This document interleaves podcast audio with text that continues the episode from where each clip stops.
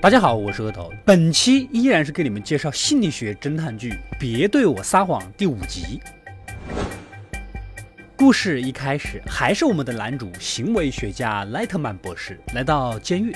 这里呢，有一个拉丁裔的黑帮老大，曾经是叱咤风云，关了几十年，人呢也老了，似乎呢已经顿悟了人生，大彻大悟了。这不。当地州长为了笼络人心，想把这个前黑帮老大呀树立成十大好人的典型。哎，你们瞧一瞧，连这么牛叉的人物都重新做人了，你们这些小次佬还不老老实实的？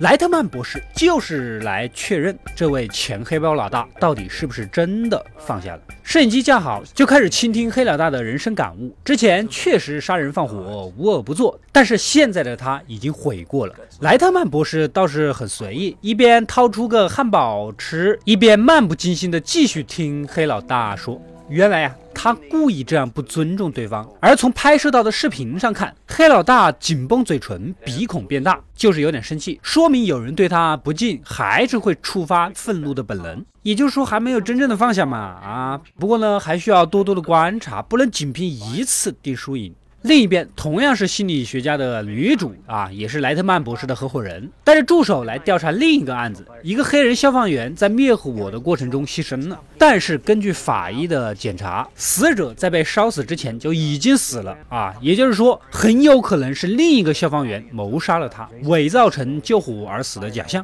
毕竟消防员都是心理素质过硬，这次呢，就交给队里的副队长来出面询问，可以在比较自然的情况下观察表情。可副队长。比较紧张，女主看得出他频繁的咬嘴唇和抓耳朵，这是为了提高自己的控制感啊，也是一种焦虑的表现。不过呢，面对自己另一个手下就是凶手，似乎也在情理之中。接下来的六个队员陆续描述了现场，基本都是一致的。但是女主和助手发现，这六个人在提问之后的回答接的都非常快。不足一秒，说明都是提前准备好的说辞。一般只有这种提前准备好的谎话，你才会迫不及待的说完它。简单讲，这六个队员呐都在撒谎。那现在问题就大了，难不成这六个队员联手杀人啊？那死者是做了什么事，全部人都想要杀他一个呢？莱特曼博士发现，其中一个消防员脸上闪过一丝奇怪的表情，脸颊升高，嘴角下撇，这呢是悔恨的意思。可能他知道一些内幕，但因为某种原因不得不撒谎。那么就从他开始下手吧。这种越内疚的人，越容易第一个开口坦白真相。女主想了个办法，布置一个火警现场，大伙儿正儿八经的出警去救援，然后提前让队里受人尊敬的大队长趴在地上。果然就被这位道德感比较强的消防队员给救了出来。在大队长爱的感化下。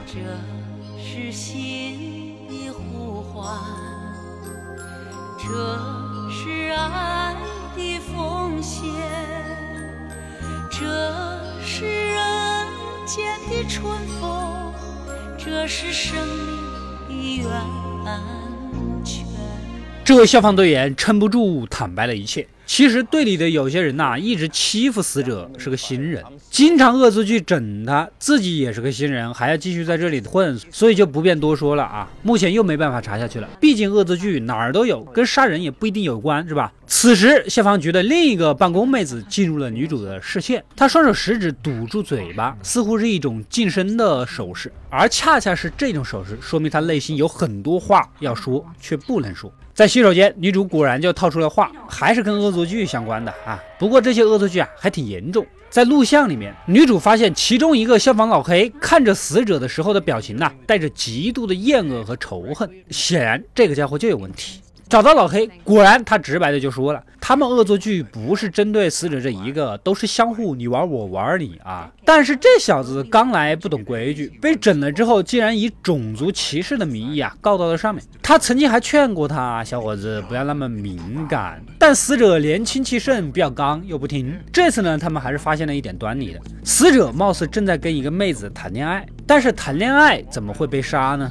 在之后的调查下，这才得知死者谈恋爱的对象竟然就是消防大队长的侄女，也就是之前那个办公妹子。原来呀，他们俩私下谈朋友，明知大队长肯定是不同意的，队里的规矩就是不能相互谈恋爱，所以之前死者要求调走，其实主要是为了能继续跟妹子在一起啊。受种族歧视而举报只是一个借口而已。然而，在妹子描述跟死者谈朋友的时候，大队长表现出了惊讶，说明大队长啊是真的不知道自己的侄女竟然跟手下人在谈恋爱。而副队长一脸愤怒，被摄影机抓拍的一览无余。显然呐，正是这个原因导致了死者的杀身之祸。出于死者不守队里规矩的惩罚，副队长竟然偷偷下黑手杀人，所以他也不得不为自己的所作所为付出代价。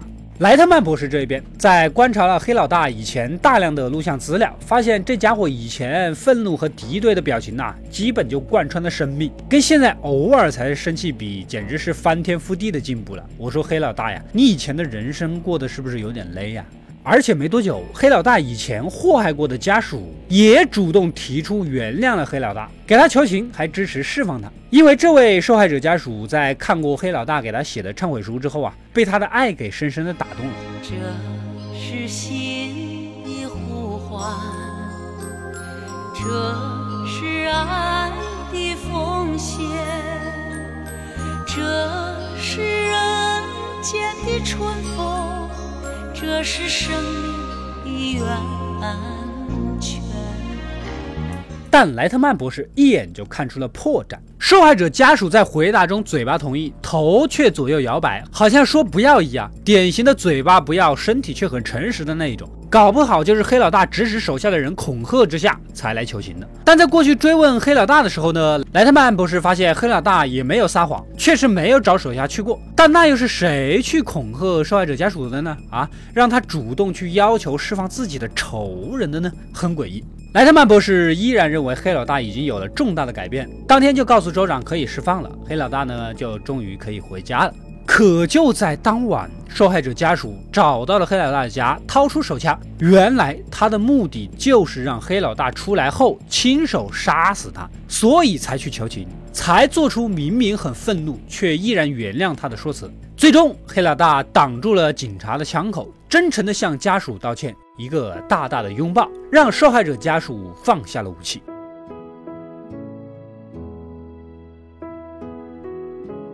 故事到这里就结束了。两个故事呢，有着强烈的对比。一个是消防员，前半生可能救人无数，结果杀了一个人就成了一个坏人；而另一个黑老大，一生杀人无数，做尽坏事，最后大彻大悟，却成了一个好人。也许你会想，是不是人类比较健忘，总是拿别人所做的最后一件事来做评价？可能是，可能也不是。我觉得他应该是。你最终做出的选择，才决定了你应该有的评价。毕竟呢，谁没个愚蠢愚昧的时候呢？